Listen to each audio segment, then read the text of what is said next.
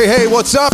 Yes, it's time. Are you ready? We're ready. It's the 465th episode of Three Guys Before the Game. Our summer series continues, and oh, we got a dandy for you.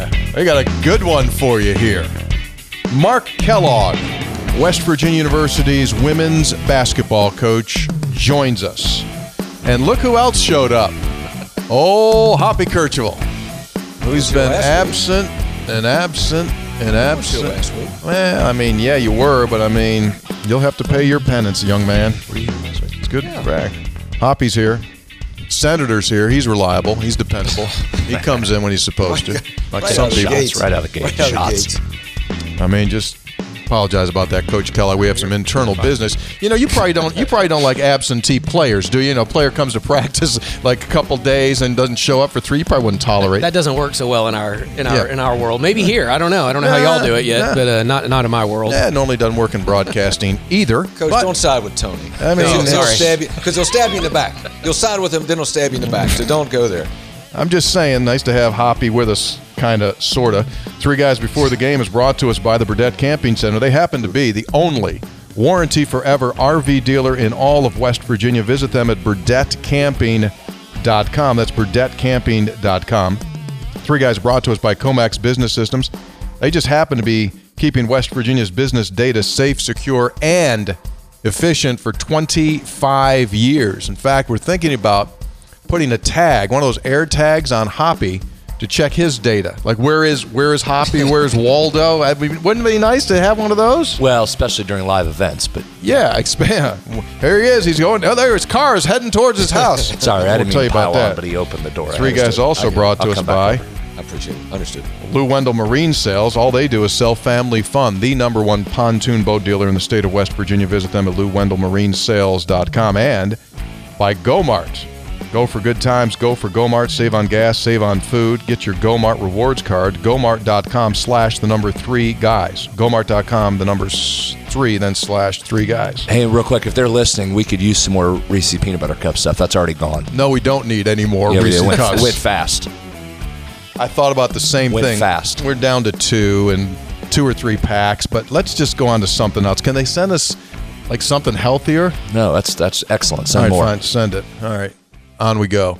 So it's the first day of June as we record this. We've been calling this our summer series since like April, but I guess like now that it's June, I mean, and I know summer doesn't quote unquote start for three more weeks. Longest day of the year, the 21st coming up Well of. June. And anyway, the summer series rolls on, and we're delighted to have Mark Kellogg with us, who's probably sitting here right now going like, what in What? the world did I Yeah, just he's thinking I've made a terrible myself- mistake. It's probably what myself he's into?" thinking. Yeah. No, not at all, guys. No, this is uh, this is exactly what I was expecting and uh, and wanting to do with my day today. No, Yeah. yeah, this is great. No, we're we're all good. Yeah. J- June one is a big day in women's basketball today. Did y'all know that? Tell this me is why. The, this is the first day we can call on the phone 2025 high school graduates. So 20. So this is a big. This little legitimately like. These are sophomores. So- that are Sophomores. just now, I was do the math that there are for just us. now finishing their sophomore year in high school. So kids can always they can call you, but this is the day officially that we can now reach out to. Have you called So- today? Have oh, you I was. Yeah, I had one uh, this morning at maybe eight thirty this morning, and so I sent them the text message though. Like we have a list. Each coach has their list of kids we got to talk to today. So I sent my East Coast list a message like at eight thirty, and one of them responded, "I can talk right now or after like three. You I'm went like, oh now. Oh my gosh, let's They go right on let- it. Let's go right now. And so like literally, yeah, I had finished my workout. I hadn't even showered. I'm like, boom, let's go. And yeah, talk to her. And so then there's been a couple more, and I got them all set up from two thirty all the way through today. So Wow. So, you know, the rules have changed so much on that. Like, so how often can you now call? Let's just talk about that that young lady, that perspective at is it a once a week now or is it Oh, it's unlimited. No, it's Now it's, it's- now unlimited. game's on. Yeah, it used to be right back in the day. It was you Yeah. got one phone call a week, you know, type deal. I do still try to keep it somewhere in that that seven to t- ten days, kind of some consistent communication. But no, technically, it's texting unlimited, calls unlimited. You, you know, you can do it all. We can send them mail, so they got some mail from us today that we timed to get to their house on the right day. Mm-hmm. And you know, there's limitations to that. You can only do it eight and a half by eleven. But now you no figure legal out no legal paper? you can't do that. Mm-hmm. But then you can send them like eight eight and a half by 11s to put together to make this nice big old poster. But each one of them is an eight and a half by 11 thing. So Good. Yeah, these sweet NCAA rules that we have to work around. But Still um, majoring in minors. That's Yeah. good. Yep. That's so, good. uh, what do you, but what do you, how do you, and, and presumably these are players that are in demand, so you're not the only coach calling, I would imagine. So how do you, what's your pitch? How do you keep it tight so that they're not tuning you out? How do you do it? Yeah, that that's the great question we talked about as a staff yesterday. Just as they're going to get a lot of calls. You're right; these are some of the top kids in the country, probably top thirty or forty kids in the country. So, what separates us from Right. you know anybody else? Even in our messages, it was welcome to the madness of June one. You know, like kind of just setting them up for this is. And we've actually talked about this too. Is it even worth being one of those today, or is it better to wait? Like, what if you waited two days? And then you called, I think they actually would remember that conversation more than they're going to remember the conversation today because there's so many of them. So, I mean, you kind of have a plan to action or, hey, here's what I need you to do right after this. And so get them to send you either a number or answer a questionnaire or something that triggers their mind again back to West Virginia here pretty quickly. But otherwise, yes, these kids are going to get blown up. So, today. Mark, what has changed from June 1 of last year to June 1 of this year? So, a year ago, you're doing it at Stephen F. Austin. This year, you're talking with different uh, level of player. So, what fundamentally, if anything, changes in these conversations now? Well, fundamentally, I don't know that anything changes other than you're, you're correct. The level of kid we're talking to. So there's probably more, I guess, emphasis on this day here than there was previously at SFA. It wasn't, it didn't quite have the same. Okay. It's still June 1st and there's still going to be your list of kids, but it wasn't like, oh my gosh, we have to today. A lot of the kids we were going to get at SFA weren't thinking about us on June 1 of their junior year. They have dreams of West Virginia or Power 5 So we kind of almost have to wait for that to subside a little bit and then we can go in. Reality sets in for them, Yeah, and they go like so- Stephen F. Austin. That'd be great. Yeah, it sounds like a pretty good option now. On June 1st, after their sophomore year, eh, maybe not so much.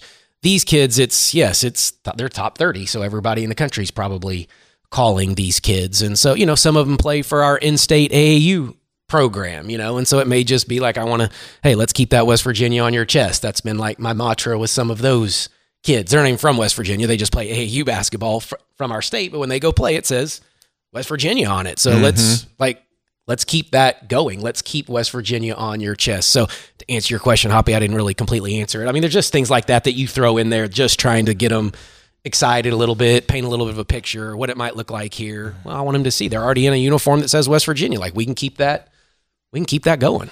I think our listeners would find it really interesting because, like, we look at it and go, "Oh my gosh, the end of your sophomore year, you're starting to get calls from Power Fives." But I would submit to you probably that they already know if they're in the top 30, it's probably been since you fill in the blank, since eighth or ninth grade that they knew that they had the chance to go high high D1.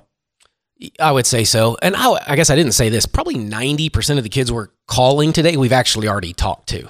They just have to call us. Oh, I hear you. So then we would tell their coach, hey, can you have so and so call me at four o'clock today? And then they go tell the recruit, who then calls my phone, and I have to answer it. Now, if I miss that call, I can't even call them back. I got you. Like I have to wait for them to to call me back. So we've talked to most of these kids before. So again, it's like it's June first. I already talked to them. I just now have the ability to actually pick up my Formally. phone and, Yeah. and call them. Yeah. So, with that being said, so what's the next plan? Like, do you now the next the next ask would be, can you come up for an unofficial? Is that what you're trying to do, get them to do? Yes. So throughout the summer, we would try to, you know, we would give them some dates. Here's some opportunities. We'd love to have you on campus. Have you ever been to Morgantown, West Virginia? Most of the time, it's a no.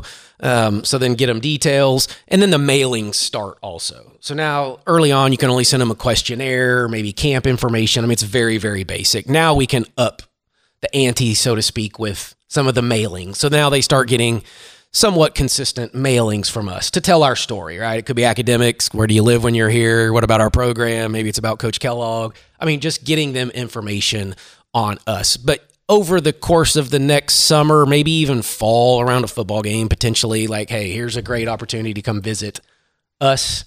And we would love for them to do that. Yeah. the the game has changed so much since you've started in it. Let's take the off court stuff like you're talking about for a minute. Have does it feel like a drastic change to you, or has it just been gradual throughout your career and you've just kind of moved along with with each of these changes? Well, I think if you looked back from when I started, so this will be year 19 as a head coach, I guess like 25 overall.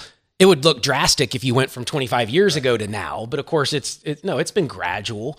Um, it's been gradual from the level of, of athleticism in the women's game is what's like these athletes now are at a whole different level than what they were 15, 10, 10 years ago. I mean, they're just they're developed. They have training. They have weight you know they get on the weights earlier they have their skills trainers so that's what's been the biggest from just the athletic piece and we've had we have to coach them differently right i mean we know about the generation and you just can't coach them the way we could 20 years ago and i think that's where i've had to adjust the most i mean when i played the louder the coach yelled just the harder you ran through the proverbial wall yeah, right like yeah. ah and then you would just go take off through the wall well now if you don't give them the why that's a benefit to them they're not they're not running through a wall now if you can explain to them why that's benefits them they will do that, right? And so everything, why are we doing this drill? Why am I asking you to do this? I mean, there's always the why. I have to present the why because if I don't, they're going to ask it. So system wise, have you had to adapt anything? Or are you you staying where you've always been?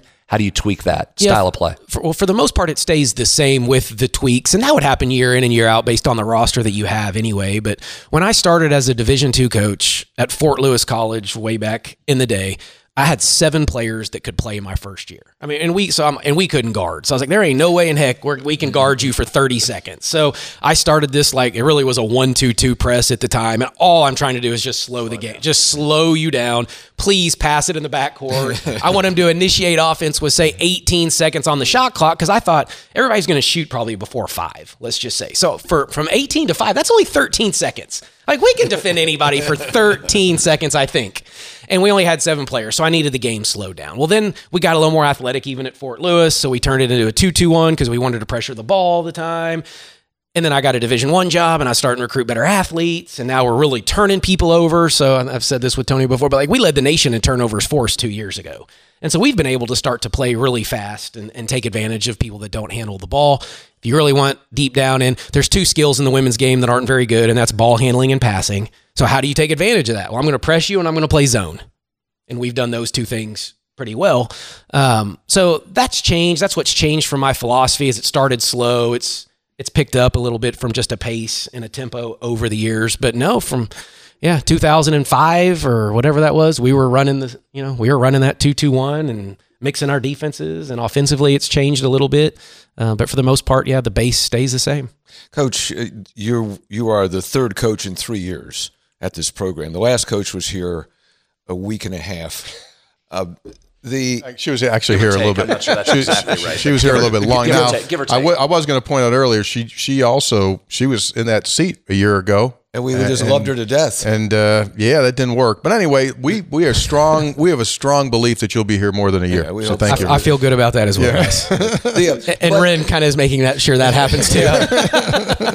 I, I, think Wren was somewhat surprised by the development. So, did you find things? I mean, is that hard because of the inconsistency, or with the portal, does it not matter that much? Oh no, it matters. Um, it's not the ideal situation. So, if, if, I went back to Fort Lewis, I was the third coach in three years mm. there as well. So, I do have some experience doing this. You can overcome it easier though now with yeah. the portal. I mean, the hard part is we're just going to have players on this team that have been recruited by three different coaches yeah. with three different philosophies. Now, there's not a there's not a lot of them, but there's there's a few of those. So we had six essentially when I got the job seven weeks ago now that were here as a part of the program, and we were able to keep all six. So that was like priority A, and that was good because there's some talent within that group. And then now we've added six more. But now again, so you're going to have six new ones. You're going to have six returners. They were recruited by different people. So how does that blend? How does it mesh? Can we build some trust and some confidence in each other? And so that will be our probably priority A in the summer is trying to get these 12 people to know each other a little bit and care about each other. So when the going do gets bonding tough things? Yeah yes. Um, we do bonding things. I if it will happen organically with the team on its own it's a heck of a lot better than coach kellogg saying hey guys we're going to go do this today and forcing their hand. Now we will do that and that will be a part of it. But again i think if you recruit character and you have good kids they're going to want to be around each other because they all do have have high character. Um, i've used this one with tony to speak in a you know, throughout the state. But one of my sayings in our program is be you, but align with us. So I really, really want every kid to feel like they can be themselves because that's when I think I get the best version of them. Right? If they feel like they're themselves every day they walk into that practice facility, I'm going to get the best version of them. But they have to align. Like we are a team sport, so we all got to align together. Um, but I think that's something really, really important to me. So I think if we can get these 12 people to really feel like they can be themselves, but understand, hey, we got to come together in some some of these viewpoints, then I think we'll be just fine. That's an intangible philosophy right there that you just um, put forth. So, with that being said, how has that evolved for you? How did you learn that? Did you learn that the hard way? Did you look through examples and go like, okay, this is why this team didn't fully come together? And how long did that take to figure that part of it out? Well, I think once you start to get talented teams, and then maybe, which most of ours have been, I mean, we've just had success over the years, but there's years you didn't reach probably the level that you thought that team was capable of doing. I would bet, I would venture to say 90 plus percent of those years was because there was issues off the court, not on the court, right? Once you get to a certain talent level, right, and you can coach a little bit, you're probably going to win the, most of those games. If we didn't achieve what I thought the level was, we just didn't quite put it all together, probably off the court. And whatever could have been a personality thing, it could have been issues, it could have been decisions, suspensions. I mean, we've had to go through all of that where it just didn't quite all come together. Um, but where I don't know where where it started. I mean, I've always been a character guy. I've been a smaller circle guy. If you're in my circle, like I'm, you're my person, you know, guy, girl, whether that's a coach or a player. Um, you know, and so I've just been really particular on who I allow or bring in. You know, it's college. It's college. I get to pick and choose essentially who we recruit, right? And your character and what you know tells a lot about you. And I want, I want high character people. I don't want to really worry about that 2 a.m. phone call because I got student athletes out doing something that they mm-hmm. weren't supposed to do. Mm-hmm. Have I had those? Sure, I have, right? But if they're few and far between, I think that's a little bit better. That's part of character. Do you think there's any chance? It's only been I don't know, twenty minutes since we've been doing it. Any chance whatsoever Hoppy would ever be in your circle? I think we're working on that, right, Hoppy? Like we're well, yeah. this is encounter two for us. Well, so, you so better far, you better be a close circle because he'll walk out of it. we're doing pretty good so far. Well, yeah, we're doing okay. I mean, I'm not the easiest person to get to know. Brad will tell you that. But No, I'm no, I'm fine. I, I, look, I'm just I'm happy you're here, and um, it- when I've my brief encounters with you, you know, you you seem to say the right things. You're happy to be here, and I hope you're here for a while, and hope you have success. I mean. The, the last coach actually got some. I mean, we've had success here. Uh, no doubt. No, we've had success. It's tough league, and um, I don't know, man. I, when I was, how was it when you went home to your family and said, "Hey, we're going to West Virginia"? They go like, well, "We've never you because never been you haven't been, haven't been east of the Mississippi, have you?" No, I have not. Uh, no, they well, and what doesn't really quite. They're my kids are old enough. We kept them abreast of the situation. That's right, 'cause they're- And so yeah, yeah. I mean they're high school age now. So and my son, he's all about social media, and he was reading reports, and he's sending me stuff that somebody had put out that Mark Kellogg's a, a front runner for West Virginia, and so he was on it. there wasn't any hiding it from them. Um, and all a lot of this happened around the Final Four. And we were at the Final Four as a family, so I'm leaving like literally the national championship game. I'm on the phone with Wren Baker, um, you know, talking it through. I just met with him in Dallas right before the Final Four, so it was all. I mean, I was in meetings and having to excuse myself, or the search firms calling, or agents calling. So it just, so we were all together. It was pretty easy. My wife was on board. Son was completely on board. Daughter, we had to work a little bit, but that was, you know, she was an eighth grader this year, and that's, That's friends tough. and her AAU team out of Dallas, and so she struggled a little bit early, but was very supportive because of Dad's opportunity. Now, when they came up here and they got their little bag of West Virginia gear, and they got to see a home that they may potentially live in.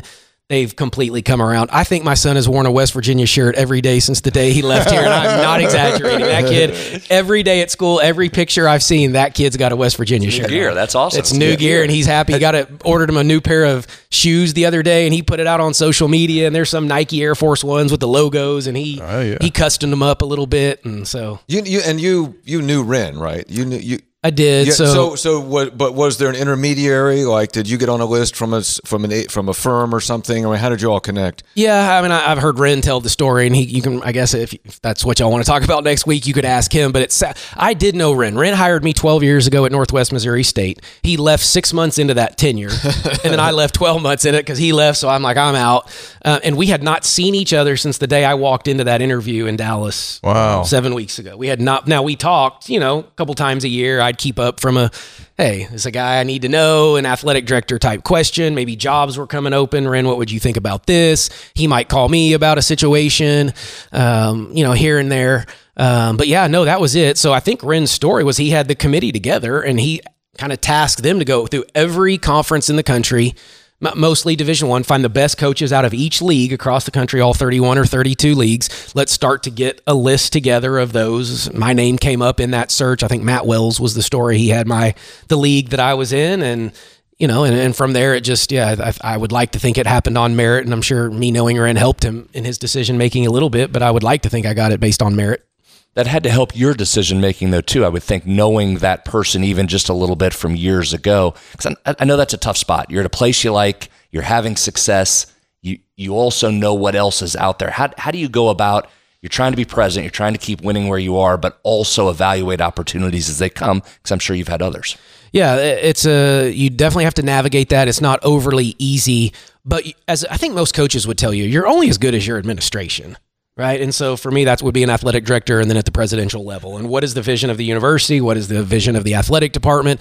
Will they give us enough to succeed at the level that I or most head coaches want to succeed at? So you're waiting for those opportunities to make sure you take the right one. Right. And I just felt this. I thought Morgantown fit, West Virginia fit. I've talked about this, country roads and the places that I've been. And I've joked, my wife is from Colstrip, Montana. Like, grew up in a small town in Montana, Colstrip with the coal mines. Like, my dad grew up on a farm in Missouri. Like I am a blue collar hard worker. I've just done it the, you know, essentially the hard way from the lower levels and worked myself up. So I thought it made sense. I believe in Wren Baker and that vision. I believe, I mean, the Big 12 would be what I would know you know, better than any other league. So this fit that. Yes, am I further east? But I looked at it like a great, like great. Now I can go get a whole new recruiting base, mm-hmm. right? Three hours to DC and obviously all the Pennsylvania, Ohio is loaded with women's basketball talent, girls basketball, Virginia. Like there's a whole new recruiting base that we haven't really been able to pull out of, you know, at the mid major level. So we have all the Big 12 blueprint, I guess, you know, places from recruiting. And now let's expand it east. And I think we get something maybe that the rest of the Big 12 doesn't get most of the time. So you're interesting, man, because you're still young. How old are you? 47. Okay, you're a baby. 47. All of I think all of us would take 47. Hop, would you go go back to 47? I don't I don't remember 47. Yeah, neither do I. Either I don't remember 47 either. But so you're young, you're bouncy, you've climbed. You talk about climbing the ladder. Beilein esque, John Beilein esque, yes, and climbing yes. the ladder because John went community college. He went uh, D3, D2, and then Canisius, Richmond, West Virginia. So you're on that same path. Your your winning percentage is stupid. 78%, 445 and 120. So to me, I would imagine you are absolutely giddy to go like, okay, I've been waiting for the day to coach at the Power 5 level against the best teams night in and night out. Is is that a large part of the log that's burning your fire? That that's a big piece of it. Um, and I didn't always necessarily have to be that. Right. Yeah, you get going and you start to have success at Division Two. Right. We play in a national championship, and then four year later we're back in it again. And so, okay, what else can I do at this level? Win one, of course, that would have been great. Um, but we didn't weren't able to do that. But we had been in them, right? And then the Division One opportunity. Well, man, I really want to go compete at that level and see if I can do this with a little bit better athlete. And then you have success at, at SFA, which was a tremendous place, right? And then you start to, yeah, that fire keeps burning. Like, man, what could I do with a, I've said, like with a national brand, like the Flying WV now, when you walk around like, hey, go Mountaineers, or you're out recruiting. And it's so recognizable that it allows you to recruit at, at a national, international level, which we've never been able, you know, I've never been at a school that allows you to do that. So, yes, there, burning i just I'm, I'm, i have a burning desire to be the best. I mean that's really what it is. So professionally or my teams or whatever that is i don't i was never chasing necessarily mm-hmm. something or a certain job but if the right one presented itself yeah i wanted i was confident enough in my abilities to say yeah i, I want to go get a crack at that. All right now back all the way up. Let's talk about how you got into this. When did you think you wanted to be a coach? When did you know you wanted to be a coach? How did you start? Yeah good question. So i went to college thinking i was going to sports broadcast so my sophomore year, I did an internship at the TV station in Sherman, Texas, where I was going to school. And that internship consisted of at night, and those were like Friday nights, Texas high school football in Oh, the yeah, fall. that's big. And I'm Is that big? it's big. It- it's legitimately big. Well, I was the intern guy that had to sit in the studio and take all the high school football scores and punch them in. Okay, so this is at 10:20 at night, right? Well, guess what? All my college buddies were doing at 10:20 on a Friday night. Not taking high school scores. Not taking high school scores. So I was like, man, I don't know if this is what I want to do. I don't know if I want to be up here at 10:20 at night, and I'm in college, and they're having fun, and I'm waiting to go have my fun. So I just like I just don't know about this. And even in high school, I'd done an internship at a radio station because I thought that's what I wanted to do. Well, the women's coach at actually at the school that I played at always kept telling me, "Hey, Mark, you would be a great coach." And I had never told her I was even questioning what I wanted to do. So I was getting a degree in communications end up getting a degree, degree in communications and exercise science once I decided I wanted to coach. Mm-hmm. So I started going that way. I went and did a I was a graduate assistant on the men's side for a couple years and then that the lady that was coaching at that school got the job at Montana State. So I had just got my master's working on the men's side. She's at Montana State. I'm 24, I guess, and an opportunity to go be a Division 1 assistant in Bozeman, Montana. I had no idea that Bozeman was north of Yellowstone National Park. like I thought, yeah, heck yeah, I'm there. I'm in Montana. I don't even know where. I mean, I hadn't looked at a map. I didn't care. and I get up there, and Yellowstone is south of Bozeman. I'm like, where in the world? what did I just do? But anyway, yeah. Four years later, I meet my wife, and it's one of the greatest So you were places there I've for, ever lived. You were there for four. I was, yeah, four years. Isn't it amazing how when you start put the threes, the fours? I was there four. I was there five. All of a sudden, it's like Adds oh, up. dang. But see, there's another example though. It's one person. One person changed the whole course and path of your life. Yeah. She oh, says that to you, plants a seed, then ultimately hires you. Defining it's moment. remarkable how Defining often moment. that happens. Yeah, One no. person taking an interest changed your life. Yeah, absolutely. And then I think the same thing with all the like I've had a lot of athletic directors, but there's only so many of them that hired me.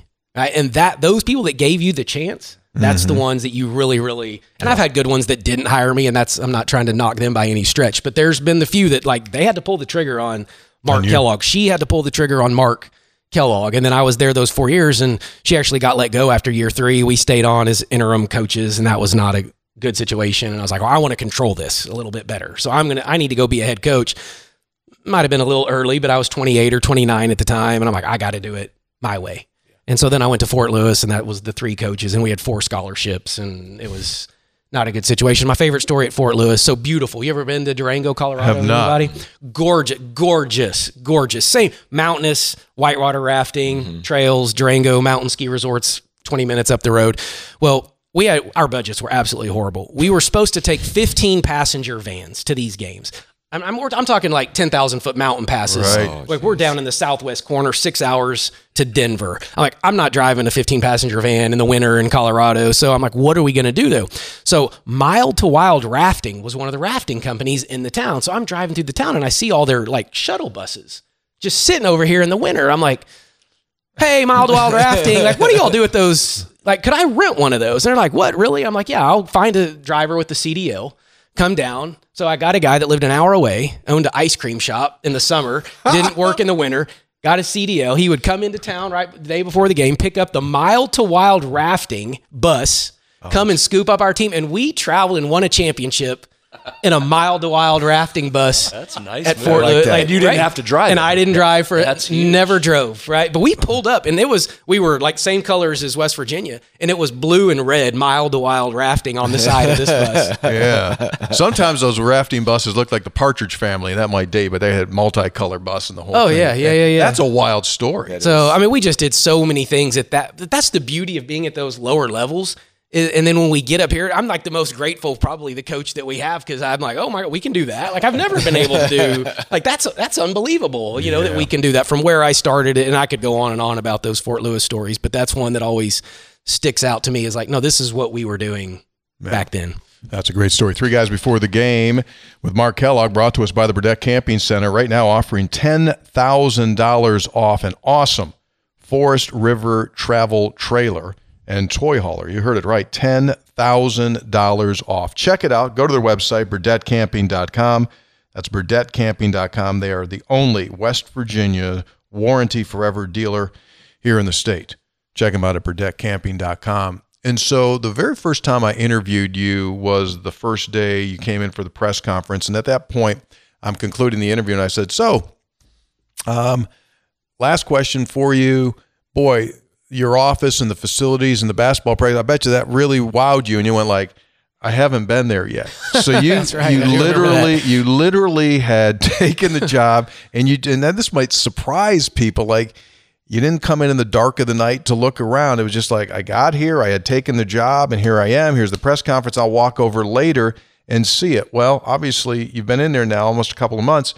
So, what's that to you, considering where you've been? What will that facility allow you to do recruiting wise?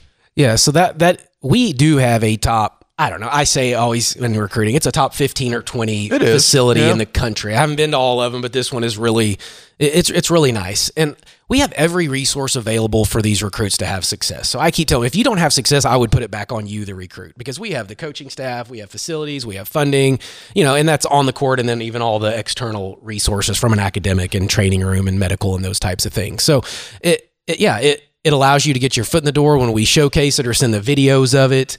It it gets everybody's attention for sure. So at least it can't be used against you in recruiting, which a lot of that's what recruiting is nowadays. It's unfortunately turned into kind of like negative recruiting. What they don't have or what this school can't do for for you is what it, it turns into a lot. So w- we don't have to overcome anything there. If not, it even gives us a step up on on everybody else. Yeah. Um, it's different, as Hoppy said earlier, because the way that it's changed in five years now of the portal and now NIL. So that's a daily change. So now you're getting into the midst of it again. You're talking to new kids starting today. How has NIL changed the process in your view?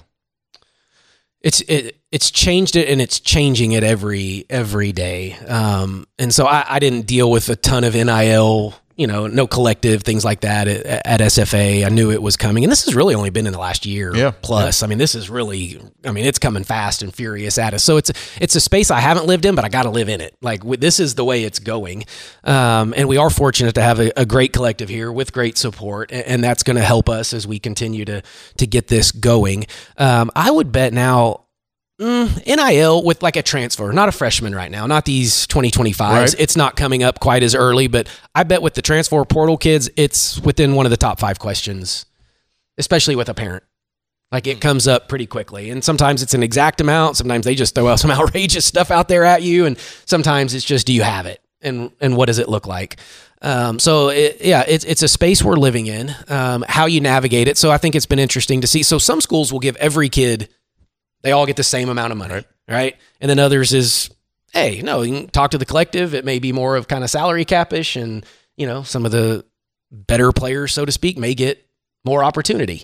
And that's a little more real life to me, right? Is if you're better at your job, what happens? You typically get raises, you get paid a little bit more money. If we're going to try to treat these kids like that, then hey, that's not necessarily a bad system. But then you're going to get this whole locker room issue now coming up with, oh, maybe somebody that's not getting as much money is outperforming somebody that's getting more. Like, oh my gosh, so what's that?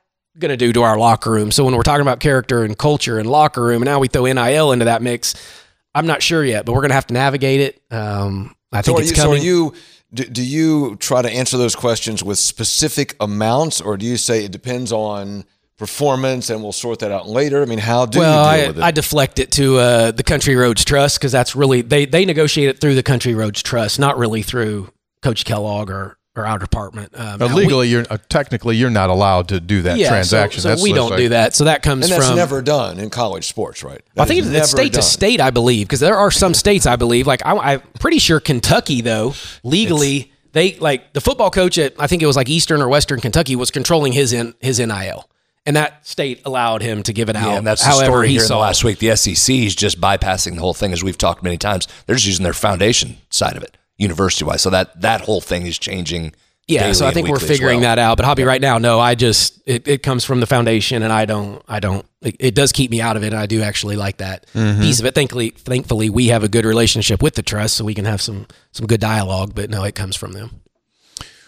Big 12 as a whole, as you said, you have very, very um, good experience and knowledge of these schools. You wouldn't take this job if you looked at West Virginia and said, eh, I think we can get seventh or eighth in this league. You've got higher, you've got higher aspirations for that. So how do you eat an elephant? You eat it one bite at a time. So how do you eat the Big 12 elephant to try to get to where you want to go? What's what are the what are the steps?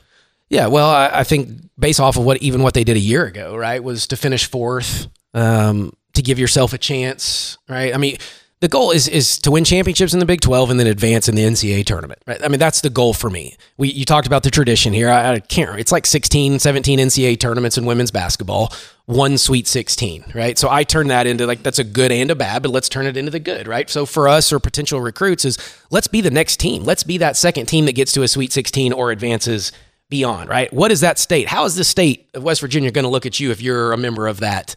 Team. They'll, they'll love you. They'll love you, right? You're going to go down as one of the greatest Yes. teams that's ever played here at West Virginia. So at SFA, we felt like we were possessions away from getting to the Sweet 16. So again, going back to if we could do that at the mid-major level, like why can we like if we can get to the tournament and get the right seed with this logo and the type of kid that I think we can recruit, I don't know why we can't advance and do something special like that. So I think I mean Mike Carey did an unbelievable job. Dawn was on her way. Like it can be done here. There is, right? And, and the alums love this. Like they absolutely love, love, love going to school. I'm running into them. I'm on the road recruiting. Former players come up. Hey, I played at West Virginia. I'm like, wait, what? Oh yeah, I'm on the wall right over there. This was a guy's like, how was your experience? Like, I loved every second of it. I would go back every chance I get. And so it, there's there's a path. The Big 12's changing. Back to your original question, right? So in a year, Texas OU go out. We got the four new members coming in. So I think this is open. I think it's a great opportunity. That's what we talked a lot about in the interview process. Was man, this is the time to get in, and let's get in and let's see if we can't make make some noise. So I think it's there. Yeah, I want to be about winning Big 12 championships, and I want to be about advancing in the NCAA tournament. What was your philosophy of putting your staff together? Well, again, it's that so small circle. Who do I know? Who do I trust? So much about being a head coach is the loyalty that that you can bring with you, um, that have the same vision as you. But I don't want people that are like me, right? So I wanted to be real. I'm not going to go hire my friends. I needed to hire people that complement me. I know what my strengths are. I know what my weaknesses are. So I need people to complement those. Um, so when I put it together, I have three staff members that have been with me before in some previous capacity. One of which was just with me. One of which I say Oklahoma State stole a couple years ago, and I stole her back. Arizona stole my director of operations a year ago, and we stole her back. Um, so we've got some of the crew back together. A couple Kind of the like other Blues, ones kind of like Blues Brothers. You put the band back, back, together. Yeah, that's yeah, no doubt. No, that's exactly what it was. Um, uh, the two other assistants. So Erin Grant is one of our assistants. She played at Texas Tech, so she played in the Big Twelve. I think she's like the all-time. I know she's the all-time assist leader at Tech, maybe even the Big Twelve. Was drafted in the WNBA, so all sorts of experience. Was coming from Arizona. She's been at USC coaching. Like she's a she's a who's who. And then J.C. Carter was the associate head coach at Texas Tech in the Big Twelve. And his name had come up for head coaching jobs, right? It In had, this yeah. offseason. Yep, yeah. yep. And, and I've known him, and he actually called me to run. Hey, what do you think about this opportunity? And we would talk through should he take that job or not. So I've I've had a relationship with him. So they've been. I haven't worked with them, but they're in the in the circle, so to speak. So really, that's what it was. It was kind of who's in the circle, who do I know, trust. I mean, at first it was kind of like parts of the country, and I got to have a recruiter from here and there. And then it was kind of like when I started really kind of looking it through, I was like, nope, I need the people that I know that I trust. We'll figure out. I mean, we'll we'll figure out the recruiting piece. The other part that's so important to women's basketball programs, as you know, is the community outreach. You have a daughter, a very talented girls basketball player, so you understand what that means for the kids. Camp season's coming. How do you approach the outreach part of WV women's basketball? Well, I think that's it's a huge piece of women's basketball. I think it's very relational driven with your with your fan base, right? It's not just a product. Now we need to win, of course, but I think they'll come because of the relationship that, you know, whether it's us as a staff, but probably more importantly my players play with the community. So no, we we will be out. We do have the camps coming up, so that that's a part of it. So we have the little kid camp, right? Eighth eighth grade and younger group coming, and then we have a team camp as well. And so that will give us our first look at some of the high schools in West Virginia and the surrounding states. And, you know, yeah, um, we've been out. I mean, just it's been mostly the phone because I've been going 100 miles a minute. And then we did our tour, the caravan, right? I think we call it here. So we did the caravan and that was good for us. And I'm going to go play golf with a couple high school coaches tomorrow in the state. So it's just, that's a big piece of it, right? Is it's we've got to get out. We want to be seen. We want to be the face of the entire state as far as women's basketball. Who who do we look at? Well, that Mountaineer women's basketball team is is kind of all eyes on them. But I've kind of done it too, where I want my players to find their passions in the community, right? Is it elderly? Is it, you know, the children's hospital? Is it just young kids? Like, what is it? And then let's go. Because again, I can go tell them, hey guys, we're going to go do some community service today. And they're like, oh, all right. You know, like they'll go do it. But is it really something that they're passionate about? Or let's allow them to show what their passions are, and then let's go see if we can't foster some of that. So we'll be getting onto that. Our kids get here this weekend. We start summer workouts next week, so we'll be able to have some time to to do that. Where does your coaching philosophy? I mean, you've been head coach for a long time, but where's your coaching philosophy come from? Yeah, I mean, people you played for. I, I wasn't assistant very long, so I was two years on the men's side, four on the women's side. But both of those coaches, um, I took some philosophies from. I think you kind of you take some that's good. Sometimes like, eh, no, I saw that coach do that. I don't, I don't think I'm going to do that when I'm a head coach. Um, but then honestly, trial, trial and error with me, just because I wasn't an assistant too long. So the beauty about being at a smaller school is you can make mistakes and nobody really is watching or cares a whole heck of a lot. So what was the biggest mistake? Give us a big mistake. Oh, um, well, I mean, well, like one was, I mean, even just this is a game mistake. So I was coaching and we were played a lot of zone, as I alluded to earlier. Last possession of the game, we need to stop. We're up one. This is in the conference tournament championship game. They call timeout. I'm like, I'm going to switch and go to man. Freaking go to man. They run a play, drive it at us. We foul, make two free throws. And Too clever by half, right? Right. And so from that point on, though, you know, I will ask my team now, what do y'all want to play? Like, I don't care. Why do I care? I want to know what they're confident in. Right. And now they would might say man. And if they say man and we get scored on, then at least we're all together. Or I could at least give them, hey, I want to play this. Are y'all okay with it? Y'all feel good mm-hmm. about it? Yeah, we do, coach. Okay, now we're collectively on the same page. So, like, you, get better every year you coach, right? I mean, I mean, not probably for all of us, right? The more you do stuff, the more experience you have, the better you get at it. That was one that still haunts me to this day. We were the better basketball team. We were the higher seed. We should have won that game. It didn't come down to the one possession, but as Right. a coach, I mean, here I am, good. however many years later, and I'm still, and we're talking about it. Um, but you know, there's been like things like that that I just didn't. You know, there was the, as the story, and you're a young guy comparatively, but Bobby Bowden was the head football coach here at one time, and they were playing Pitt, and they were up big at halftime, 35 7, I think. 35 7. I think something like that. Then he called off the dogs in the second half, and Pitt came back and won. Mm-hmm. So that told him that he never had enough points. So even later in life, you know, years and years later, he would always refer back to that game. yeah. So that was a painful, painful lesson. I think we all have thing. those moments. I'm sure there's been some off the court too, where you didn't handle the situation as well as you know as you probably could have. But yeah, no, that's the one. I mean, there's several, but that's that's one. What about him? Like too. per- because you're you're with them so much. I mean, everybody's got personal issues, some more than others.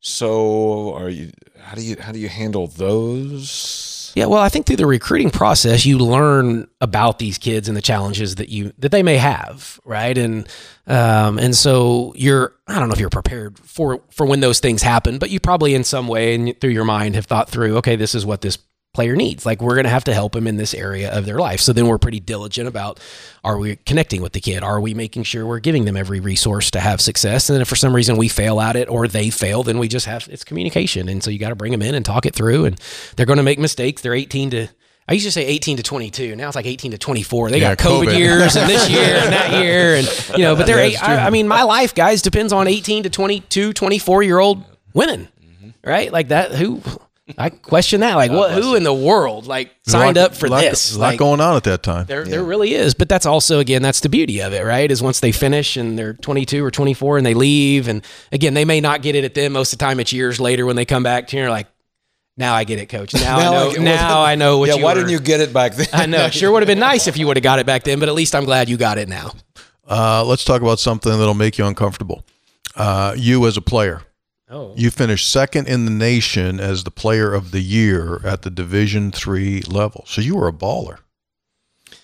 Man, yeah, until I my college coach sent me a video the other day of one of our games, and that, I wish he didn't because I had this grand picture of my game back in college and how good I was. You didn't a- want to see it. You I, did, wanna go I did not need it, to yeah. see that. I was like, ooh, like yeah, that. Uh, Man, my stories get better every year. they were embellished, you know, the older you get, and that definitely put me back a couple pedestals. But I, did, I had, I went to the right place, right? And when even when we talk through recruiting, is find the right fit and go to the right fit. So I was going to go walk on at TCU for Moe Iba, who was the coach Oh, yeah. back then. Well, he got let go that spring. So I had a roommate. I mean, I was enrolled. I was going.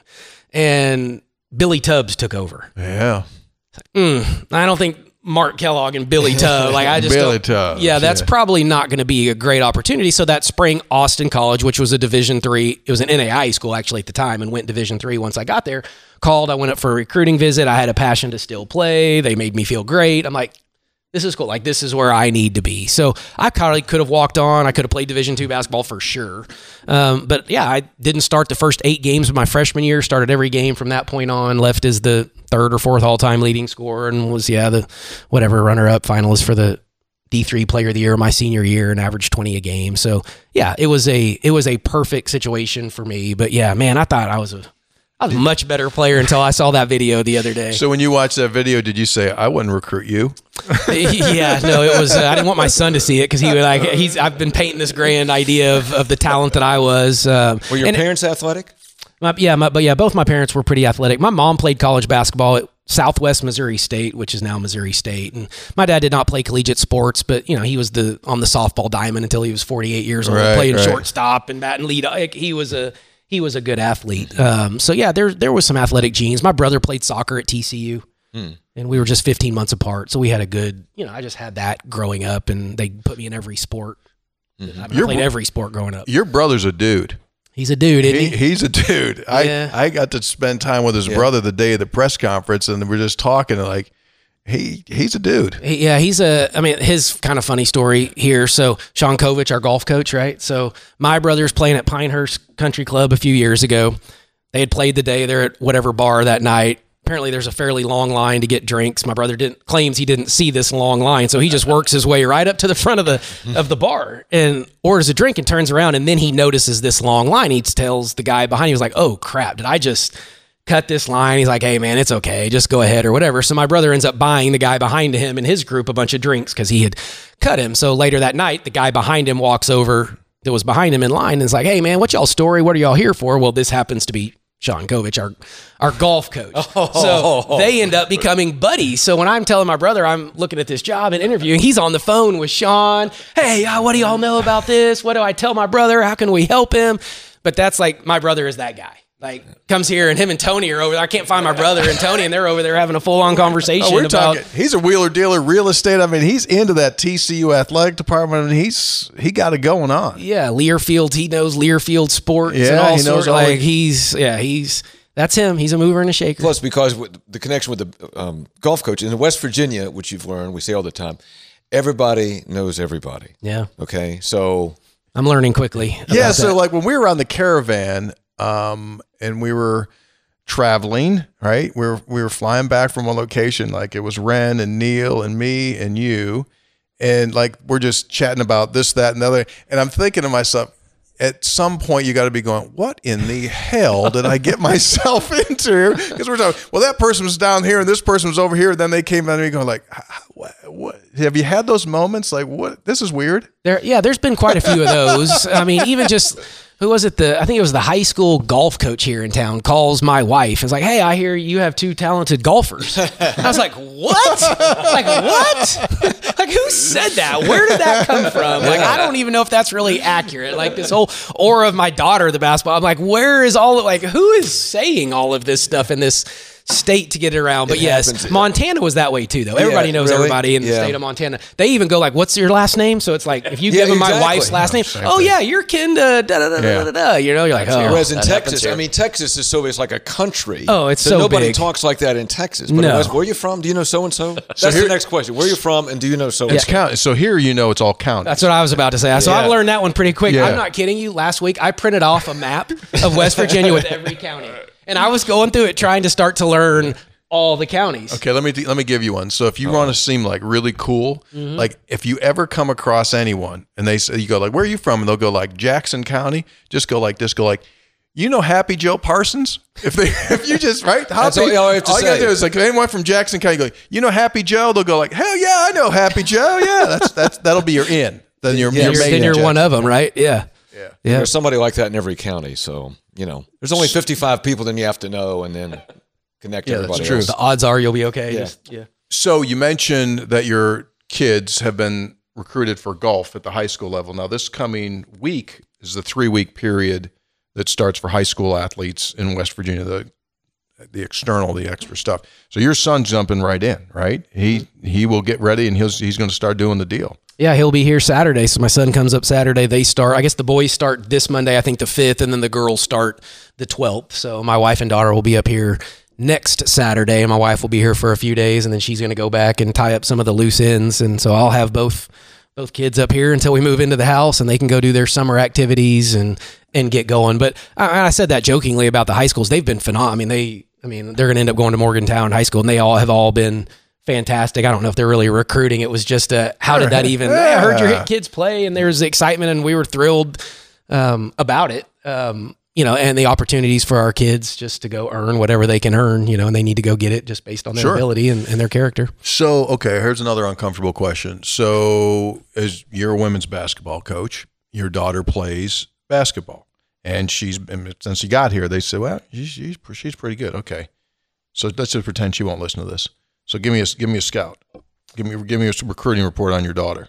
Yeah, so well, she plays like everybody says she plays like a coach's kid, right? I mean, she is IQ, she is skilled, she can shoot it. She just for her age as a girl basketball player, her mind plays at a different level than most. She's seeing the floor. Yes. Um, she is not the best athlete on the court. She's not a bad athlete by any stretch, but she's not going to just go out there and be the best athlete. So she's going to have to use her mind and her ability and her ability to shoot and pass. And so she's a she's a point guard that, that really wants to score it though probably, but she can pass, she can rebound a little bit for her size, and, and she hasn't grown a ton yet. I mean, she's probably now five five. You know, but we're talking about you go watch kids her age. You're they're six two, they're six three. They are like this is a different But she's a rising ninth grader. she will be, yeah, she'll be a ninth grader, yeah. So there's plenty of time um, for her to grow. But yeah, just she just has such a good feel. She's she's worked at it. She got kind of the it, however you describe it, early on. She just she had it, and then and she's been in a gym her whole life, watching and evaluating, and um, so yeah, she's gonna have she's got a chance to be a pretty good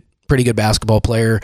Nebraska, you know, Nebraska called her the other day, did the or she had to call Nebraska, I guess. But you know, so she's oh. getting some of those you know, like there's going to be opportunities for her. Selfishly, I want her to play for dad because I want to watch her play college basketball. Yeah. Like if she didn't play for me, I would never get to watch my own kid play, and that would be mm-hmm. pretty hard mm-hmm. for me as as the dad. Mm-hmm. Um, but anyway, we got a few years to oh, figure this one out. Absolutely. How did how did she change your philosophy coaching wise? Because obviously you coached women's basketball pre having a daughter, then you have a daughter. Did it change? Did it change your style? Oh no, no doubt. Change your Uh, appreciation. But even my son first, when you, we all, if you have kids, you like compassion, love, all of that changes. the way I viewed even other people's kids once I had my own was absolutely entirely different. So yeah, once you have your own and you've got that much love to go around, and I would treat all my kids the way I would want my, my current players or former players the way I would want my own child to be treated. And, and early on, I don't know that that wasn't true. I just didn't have that comparison. I didn't have mm-hmm. children, so I had nothing to compare that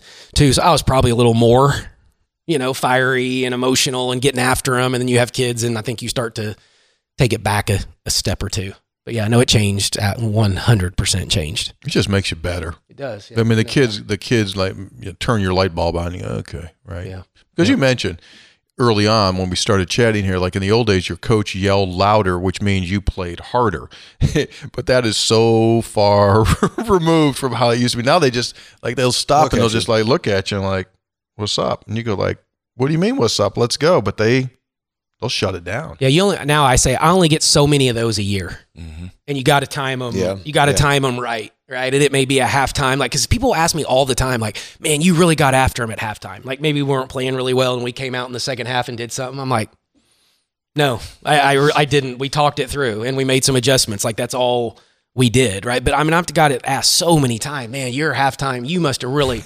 It's like, mm-mm. That's a great misperception. Yeah, I it's think such in, a misperception. in sports in general, I think a lot of people think that every day it's the Knute Rockne speech. Yeah. But actually, the Knute Rockne speech is probably like 2% of the time. Yeah, you don't get very many of them anymore. But you know, and then I'll go in there and I'll be sweating my you know what off at halftime, and I'm giving you know letting them have it, and you know, but then they're like they're like oh crap, like now they they're, they're gonna take onus to that, right? That doesn't happen very often. How many of those do really. you get in a season? How many of those? do Oh you man, I think it depends. No, um, probably two or three, two or three Think in a about game. that. 30 more, over 30 games. It only Yeah, you probably get like two or three, and then probably practice situations isn't too far. I mean, you may get a few more than that in a practice because you got about hundred practices, and 30 games in a year, so you may get a few more of those in practice. But like now, practice is "Mm, come here, you know. and Then you huddle them up. Hey, guys, y'all are so much better than this. Like this isn't the standard in which we like. That's how you have to talk to them. Like this when isn't you the when you when you do have to go there, the truth. What what's your go to? What's the worst thing that you say? Oh, the just there'd be some cuss words in there that you wouldn't want. Uh, You know, I mean, there's just passion and Kind of like start you, Hoppy. Probably I throwing mean, out a few- similar, similar. When I'm upstairs, my office Mark is upstairs. He hosts a show in here from ten until noon, and all of a sudden, it, that happens. I, once in a while, you just hear this eruption, and I'm wondering, like, what in the world is going on? And but the thing is different. Like when you do it, it's in front of players. He does it in a room by himself. that that Hoppy.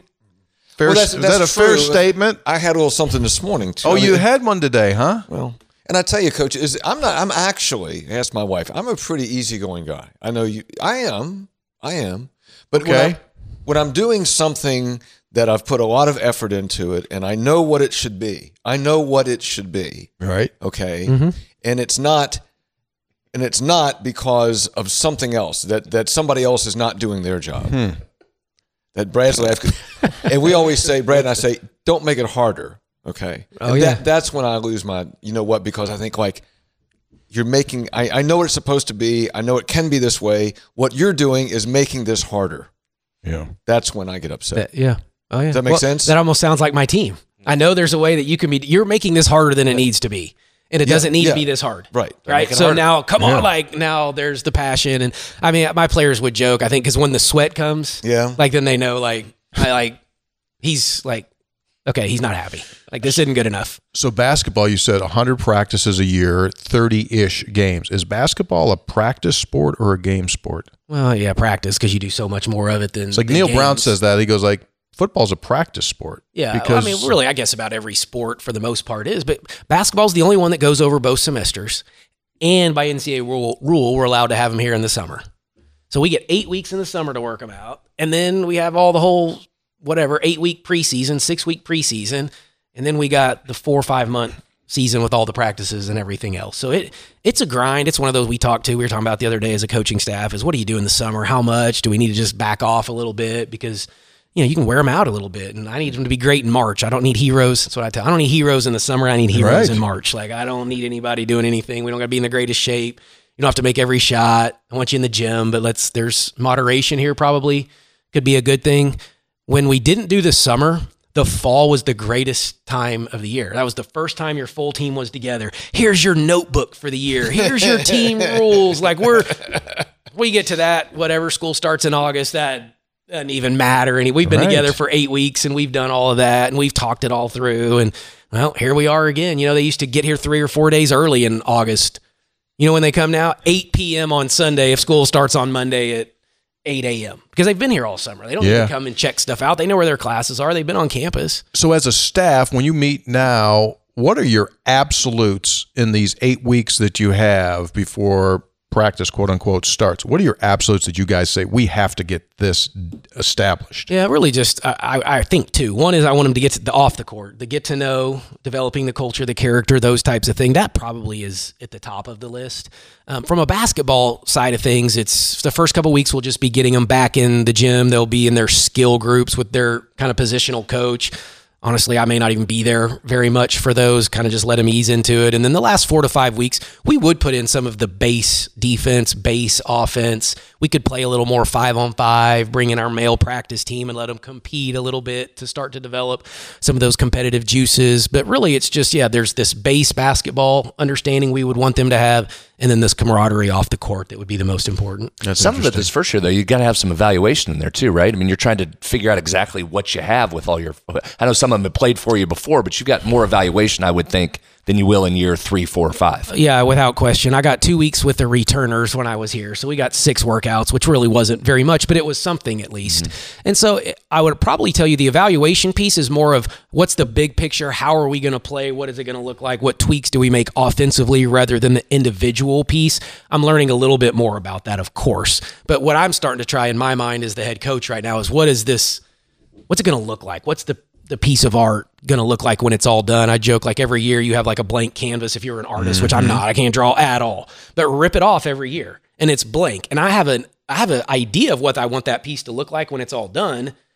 but it doesn't always go that way. You got to start drawing it and then add to it and then add to it and then add to it. And hopefully by the end of it, it's a masterpiece. But I don't know right now. It's pretty, it's as blank as blank gets because I don't know this group as well yet. Yeah. And the key is they're going to ultimately draw the picture, right? They do, yeah. It's, Well, it's not like you're not going to say, I want to draw the Mona Lisa. And they're going to go like, no, actually, we're not going to make the Mona Lisa. It's up to them. Yeah, no, really. I mean, I have an idea of what that Mona Lisa looks like, right? And I got the big picture to look, but I need them to help navigate, you know, the day to day, the actual drawing of it, the piecing it together. Um, so I just try to give them the big picture, the holistic. Here's the parts, and here's how we get there. Here's the plan. But guys, y'all got to execute it, not me. Yeah. Yeah. Three guys before the game brought to us by the good folks at Comax Business Systems. They are so much more than your local copier dealer. Right now, they're offering you the opportunity to come in, check out your business, and give you a free price quote on your data, your security, and uh, time for a digital phone system. They are competitively priced from one line to a thousand lines. You want to buy it, you want to lease it, you want to rent it, whatever it might be. All options are available from one line to a thousand. It's Comax Business Systems. Visit them at comaxwv.com. You a water guy at all? You like water? You know, I'm, you know, I mean, like- I mean, like, you mean like like, to both? drink water, Water? or go on the No, bo- on the water? Do like yeah. I mean, I need Food. water to live. Yeah, I Yeah, well, I like mean, to bu- I mean, uh, water in recreation. absolutely. Yeah. In Texas, we, I grew up on the lake. He grew up on a lake. You know, I mean, pon- they have pontoons on that. There were some pontoons. Yeah, Yeah. we were we were more like the ski boat type. I but they're- understand. they're- yeah, I've been on plenty of pontoons. Well, you know, a pontoon can pull those uh, those rafts. I mean, as well, right? The Absolutely, tires yeah. center, you do that with your pontoon. We do. Right? Yeah. Well, Lou Wendell Marine Sales, located in St. Albans, the premier pontoon boat dealer in the state, has whatever you might need. Now, the Avalon boat series, excuse me. Oh, I thought you were talking about water. Do you like water? Oh no, Like no, no. Bottled water. I mean, like as I should have probably Do you like to clarified be that. on the water? Do you like to be on the water? Thank you. Very good. Use Or the in. prepositional phrase on. Or in. Or in or on. Well, Lou Wendell Marine Sales sells the Avalon pontoon boat series, which is happens to be all made right- 100% right here in the United States. So check them out at louwendellmarinesales.com. They sell family fun. While you're there, and you get because the thing you'll do is you'll go buy that Lou Wendell Marine pontoon. You gotta have to have treats. When you're on the water, you get hungrier faster, right, Hoppy? When Yeah, you're on the water, absolutely, yeah. So you go to Go Mart, Yeah. right? You go to Go Mart, and you get up. yourself like some of those. They sell a Slim Jim Mark at uh, Go that's as long as a fly rod. I mean, it's like you could just like cast that thing, and so you can go get fly rod Slim Jims. You can go get Reese products, any kind of food you want, and then you get you get Pepperoni gas- rolls. pepperoni rolls, and you can save Drinks, on beverages. beverages, and you can save on gas as well because you get a GoMart rewards card. So go visit them at GoMart. Three guys, GoMart.com slash three guys. Three, Cheese three guys. crackers. Mark, what's your favorite candy? Like, if, you, if you got a drawer, if you pull a drawer out and it's your favorite candies, what's in there? I'm not a huge candy guy, but Right. probably Reese, like Reese's, probably would be good. the, Well done. Probably would be the go-to. He's a, Are you a health guy? You a health guy? I think he is. Um, ah, hell, I work out, run, so I can kind of eat what I want to eat, kind Okay. of, kind of deal, How right? far Not- you, run, you were a treadmill or you run down the street or what it you dep- well, nicer weather like right now. No, I don't want to be on the treadmill Yeah, through so the were you- winter. I will be. So you got I'm a a, route. You got a route yet in West well, Virginia? uh, yeah. No, my route right now, I'm staying at the Residence Inn still, right across from the Children's Hospital. Mm-hmm. Adjacent so it's kind of yeah through the the hospital by the football stadium, front of the football stadium, all the way up to campus and by the rec center, almost all the way That's to the Coliseum. Honestly, That's a good just run. All Have the you way- taken on Law School Hill yet? Uh, no, I try to stay off the big hills. he's not. He's, he's a flatlander. He's not used to. I'm Well, not. it's coming. Well, we, we had some hills in Nacogdoches for sure, and my wife's a runner, and she like she like does that to herself. I choose not to. Like, why would I do that to myself? I don't need that punishment right now. So Yeah, that's so. Yeah, that's good. That's good. So okay, so food wise, Mm-hmm. you're gonna you get you get three meals. What are your top three to go to meals? Well, I would. I'm in Texas, so Tex-Mex, tech Mexican type Yeah. food. So I would go with some, you know, like enchiladas, rice and beans, pretty traditional Like that? Mexican, Very you know, kind of food. Maybe some tacos if you want to mix that in there. Uh, steak and potatoes for sure. Yeah, there we go. I'm more of like a fillet Mm-hmm. fillet guy with some, you know, whether baked potato or mashed potato. mashed, does it matter? Um, I- I'll go back and forth. I do like a baked potato. In Texas, uh, the big one was I started getting into the baked potato with the like barbecue beef on the baked see, now potato. we're talking. Now we're going. That's Here a, we go. That's a, that's a nice. Dude, it's that, has got density to it. Ooh, Yeah, it was good. Yeah, that's a good. So maybe those three. I, I mean, that may be that may be the three right there. And I can do some Italian food also, but those, I mean, that's probably the three I would go with. Coffee. Not a coffee guy at all. I'm not a hot drink guy. I don't like hot chocolate. I don't do coffee. I don't. I don't do hot drinks. You don't do hot drinks. Never Well, have. We would go to. Cowboy Dallas Cowboy games and it'd be 30 degrees and everybody's got their hot chocolate. I'm like, I'll take the Dr Pepper all day, every day, or you know when I was a kid and now it's a Diet Coke. Out of Waco, Texas, of course, uh, Dr. Pepper. yeah. Hey, let me show you something. Speaking of meat, I made this. Uh, What, what is he doing? Oh, he's got what it. is he He's- doing? he's- What's he got This I wanna is sh- I wanna show it this does picture. Look, it does look good. It does look good. so uh, there's this kind of cooking style called sous vide, where you take something, you, You know put we're it in. still on the air, right? You know we're still talking. You know we're still doing the show. Well, that's that's basically the brand of the show. Here we go. what do you mean we're on? The, we're actually we're not on the air. that's We're recording, you dumbass. anyway. See, he thought for years this was live. I mean, he thought the show. Oh. So there's a style of cooking. Just went off the rail. There's a style of cooking called sous vide. You take a piece of meat, you can take anything, you put it in a, a vacuum sealed bag. It's in. You put it in water. There's a sous vide cylinder. It moves the water around. Long story short, you set the temperature to what exactly you want this meat to come out to be. Okay. I put this chuck roast in for 28 hours mm. at 135 degrees.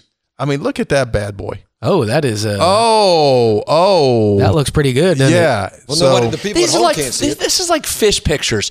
I don't care what your food unless you're bringing it in here. Why would I want to see your pictures? You need to. It's like Dunlap always does that. he Oh, wants to show you his. I don't care about your fish unless I'm eating it. Bring it in so I can eat it. Why does he think I want to see that picture? well, because he was I saying mean, Mark's polite. Mark, j- Mark's Yeah, being Mark's polite. polite. Why He's- do we want to see that unless you have it with you for us to eat as Like, well? Like, look what I had that don't, you don't yeah, don't have. care. He, no, I think you're totally off base on this. He was saying what kind of what kind of foods he likes. Obviously, I didn't know that he was going to be a heavy red meat guy as he is. He likes steaks, he likes potatoes, and I said, "Well, speaking of that, let me show you something. Would this interest you?" I just texted that by the way to Taylor. Maybe he could show the picture uh, once It's he gets fine, but here's the thing: you did that to me the other night before Sportsline. You came in. You want me to bring it in? Yeah. What? You want me to bring it in? Yeah. Then I'm then I'm interested in how you did it. Otherwise, I don't care.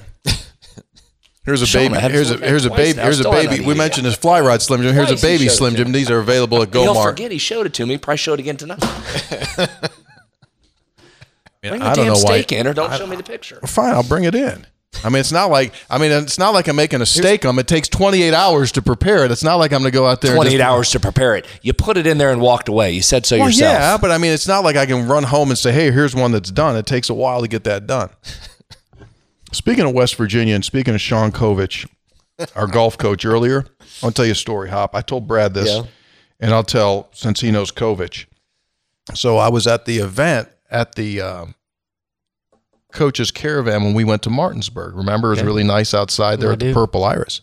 So one of the dudes that was there, listen to this, Hop. This will blow your mind Okay. one of the dudes that was there, he's on crutches and he, he's he's in a situation, Okay. And his name is uh, Luke Giffen, Lucas Giffen, Luke Giffen, and I know his I know his family because they run a funeral home out there. And so I went up to him afterward. I said, "Your dad told me that you got hurt pretty bad, and he really broke his leg badly." And he said, "Yeah." And I said, "Well, what was going on?" He said, "I was working in my backyard. I'm working on a bobcat, and he's moving earth and he's moving rocks." And he goes, "Here I am." He said, "I'm listening to three guys before the oh, game Oh no. on my hair, on my headphones. The Sean Covich episode, Covich oh. was on, mm-hmm.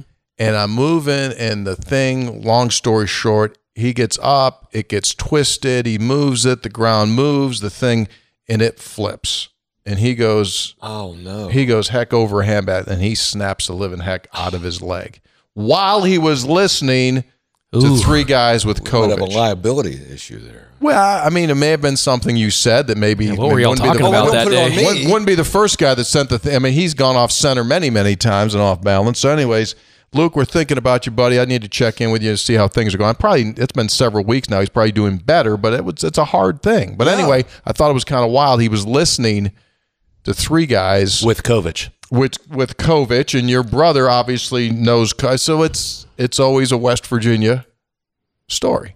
Even uh, when Hopefully, we don't do that today to anybody, hopefully right? not. Yeah. Yeah, really. Yeah. Jeez. So- a downer. Actually. Oh, good. There's your picture of your meat again. There it is, Excellent. folks. Take Great. a look at take a look at that. How good did that come out? Let me tell you something. It tasted That's- better than it actually Yeah, looked. see, I mean, it's it looks great. Look how good that tasted is. better. Tasted great. Nobody, nobody else tried it. No nobody else got no it. one. Hey, listen. No one. We don't even know if it's eye real. guy. He's an eye guy. Listen, I'll give. I am going to bring something in next episode. There's this coffee producer down in Greenbrier County, and he's got a beer named after him, Kercheval, and Mm-hmm. it's it's hotter than heck. It's 47. You drink beer? You drink, you'll have I- I drink beer, Yeah, yeah. cold beer. We'll get you some of those too. Yeah. But they soaked the beans, Hoppy, in Kercheval. Oh, yeah. And we're gonna. I'm gonna roast the coffee. I'm gonna. I'm gonna make the coffee. It's beans are roasted. I'm gonna make it and bring it into you on um when we tape next time. What, Speaking of Kercheval, just some breaking news. It's um, what happened? it's in a store. Excuse me. Cans are in a store now. Really? The craft beer taking the state by storm. Where's it go? Where is it? It's here in Morgantown. What store? Ashebrook Liquor Outlet in Morgantown. On Has it. It's Beechurst? on the shelf. You want me to try and get it to On Taylor in Beechurst? Well, hell, me and Mark are driving by there on the way back up to Coliseum. we might go in with them Well, four sure. packs. Go in and see it. It'll be gone soon. Okay, perfect. I sent it to Taylor. I don't know how fast he can get it up, but Okay, Pop, look at that. so last last piece of business, Mark. Sure. You inherited. uh, You didn't inherit a schedule. You had no schedule. Basically, you had three games. Is that what was on? Uh, yeah, three, three- four, three or four, yeah. three or four games. So where are you at? Where are you? Where are we at now? We are still in the process of finishing that schedule. Uh, we do have more than three or four. I bet we're up to eight, maybe nine. And So we need, need- probably, we could play up to 13 non conference games. So I think we have contracts back on, yeah, probably eight or nine. So then there's still three or, you know, what is that, three left maybe? So it's late, dude. It's late. It's very late. This is not the ideal situation to be looking for a, for a schedule. You're right? Football's done what years, Ye- decade. years, 26 a decade. years- 26 years Yeah, in 20, advance. yeah. Unless it's a COVID year, then And- it's Yeah, that, Yeah. yeah, It's four unless it's minutes. COVID, they can play in 13 minutes. Yeah. You get like, Yeah. so you think you'll you'll fill it? You're going to get 12 or 13? You think? I don't know if we can get to 13. Um, and I don't even know Wow. if the schedule from a playing dates amount of dates to play even almost allows for 13. Um, I mean, we could probably squeeze them in, but because of we're in such a bind, some of the dates don't align to what you would normally want them to align to. Uh, I think we'll get to 12 non-conference. I think in, in 18, obviously Big 12 games, so that would be a 30 game Yeah. schedule. We could play 31. Um, no tournament this year. No, We you- are, yeah. No, we're in Puerto Rico Oh. um, over Thanksgiving for a tournament. That's nice. Been there several times for that. Good. Yeah, we were uh, we were there last year at, when I was at, at Stephen F. Austin in Puerto Rico. So we'll go back again. What which- hotel? What what? Uh, you the hotel? Royal Sonesta, I believe, Oh, was the Royal name of the one. It was nice. It was West nice- Virginia's gone to one on a couple of occasions where it's the Hard Rock. Okay. That's Cancun. That's not Puerto Rico. is It's the Cancun. Hard This is San, San, eh, whatever. That's good. Yeah. That's good. Hoppy, you all right? all good. But listen, Oh, look, there's there's the Kercheval on the There we shelf. Go. holy Ashebrook heck, it's Liquor really Outlet. it's really In there. stores now. It's at the Ashebrook Liquor Mart Here on in Morgantown. Beechurst. Mm-hmm. How about Unbe- that? Hoppy, does that mean is that special to you when you see something like that? I mean, that's your beer. I was with my family over in the Eastern Panhandle over the weekend, and then it, the conversation came up like, "You have a beer named after you." I mean, that's of all the things you've accomplished. I mean, you've been featured on CBS News. Hosted gubernatorial debates, Senate hosted debates. No, this is bigger. This is bigger, right? This is it, huh? This is it. This is it. It's all downhill from here, Coach. This is I peaked. Yeah. So peaked. what happened there, Mark, was when he was featured on CBS News here. That's how long ago now, Hoppy? Tw- 18, 12? It's been a year. Yeah, yeah. it's been a So he said to the interviewer, Scott, yeah, right, Scott. He said, "I." He said, "You you are considered to be the Manchin whisperer because Joe Manchin comes to him when he wants information out." And he said, "I don't consider myself a Manchin whisperer. I consider myself a vessel." And so that was the genesis for the beer, and it says on there. I'm not a I'm not a Manchin I'm not a whisperer I'm simply a vessel. vessel. And that's how the beer started. It tastes Looks- really that good. looks good. That Yeah, pops on shelves. Yeah, it does. yeah, Natasha, Natasha did a great job student at. WVU made that label, Uh-huh. and it's off to the right there, and so that's uh, that's absolutely fantastic. Hoppy, just another milestone in your illustrious Hall of Fame. Summer of Kercheval. summer it is. Summer of '69, the summer of Kercheval. Been very good, Mark. Thanks so much for uh, for coming. I hope that wasn't uh, uncomfortable or unpleasant for you. No, not one bit, guys. See, so you kind of like Not us. one bit. Yeah, no, we, we can do this again if you guys would like sometime. Well, heck yeah, Yeah, you're in. we're going to do it. Still hearing it this I time mean, next year. You know, like, As long as, as long as you, hey, listen, we're going to be here, Mark. We hope you are too. yeah. Just we've saying. been hurt. Understand, we've been hurt, Mark. yeah, yeah. We've been hurt. I, got, I got you guys. I got you. We've been we've been ghosted. Three guys before the game brought to us by the Burdette Camping Center, the only warranty forever RV dealer in all of West Virginia. Visit them at burdettecamping.com. And right now, again, ten thousand dollars off that amazing Forest River Wildwood travel trailer and toy hauler. Also by Comax Business Systems, keeping West Virginia's business data safe, secure, and efficient for 25 years. By GoMart, go for good times. Go for GoMart. And by Lou Wendell Marine Sales in St. Albans. They sell family fun. Visit LouWendellMarineSales.com. For our producer, Taylor Kennedy, for Jumpin' Jack Carlson as well. We're out, three guys before the game, coming at you next week. Next episode, WVU Athletics Director Wren Baker. We'll talk with him. Ask him about that women's coach hire. Yeah, we'll get into that and a few other topics. Maybe another topic we're going to get into is the Big 12 refusing to use uh, Eastern time zones. I thought Mark, I don't know if you know about thought they this. I haven't heard big, that one yet. Big problem. He might be. A, Refusing. watch out. He could be a Central Time Zone guy. Well, he's here now. He's he would not now. probably like to know. Like, think about this. He'd like he, his schedule. He needs to know Eastern Time. he needs to know Eastern Otherwise, because he'd be an hour off. exactly. He'll show up for games like, "Hey, wait a second, coach. It's already halftime." sending all those Wait a second, memos to him from the Big thought 12 was. office. Yeah. You're playing Texas Tech at 12. Well, what, Central, Eastern, what time? What time are we supposed to be there? It's an issue. All right, we're out. Be good. See y'all. Have a great weekend and drink your Kirchhoff. See you.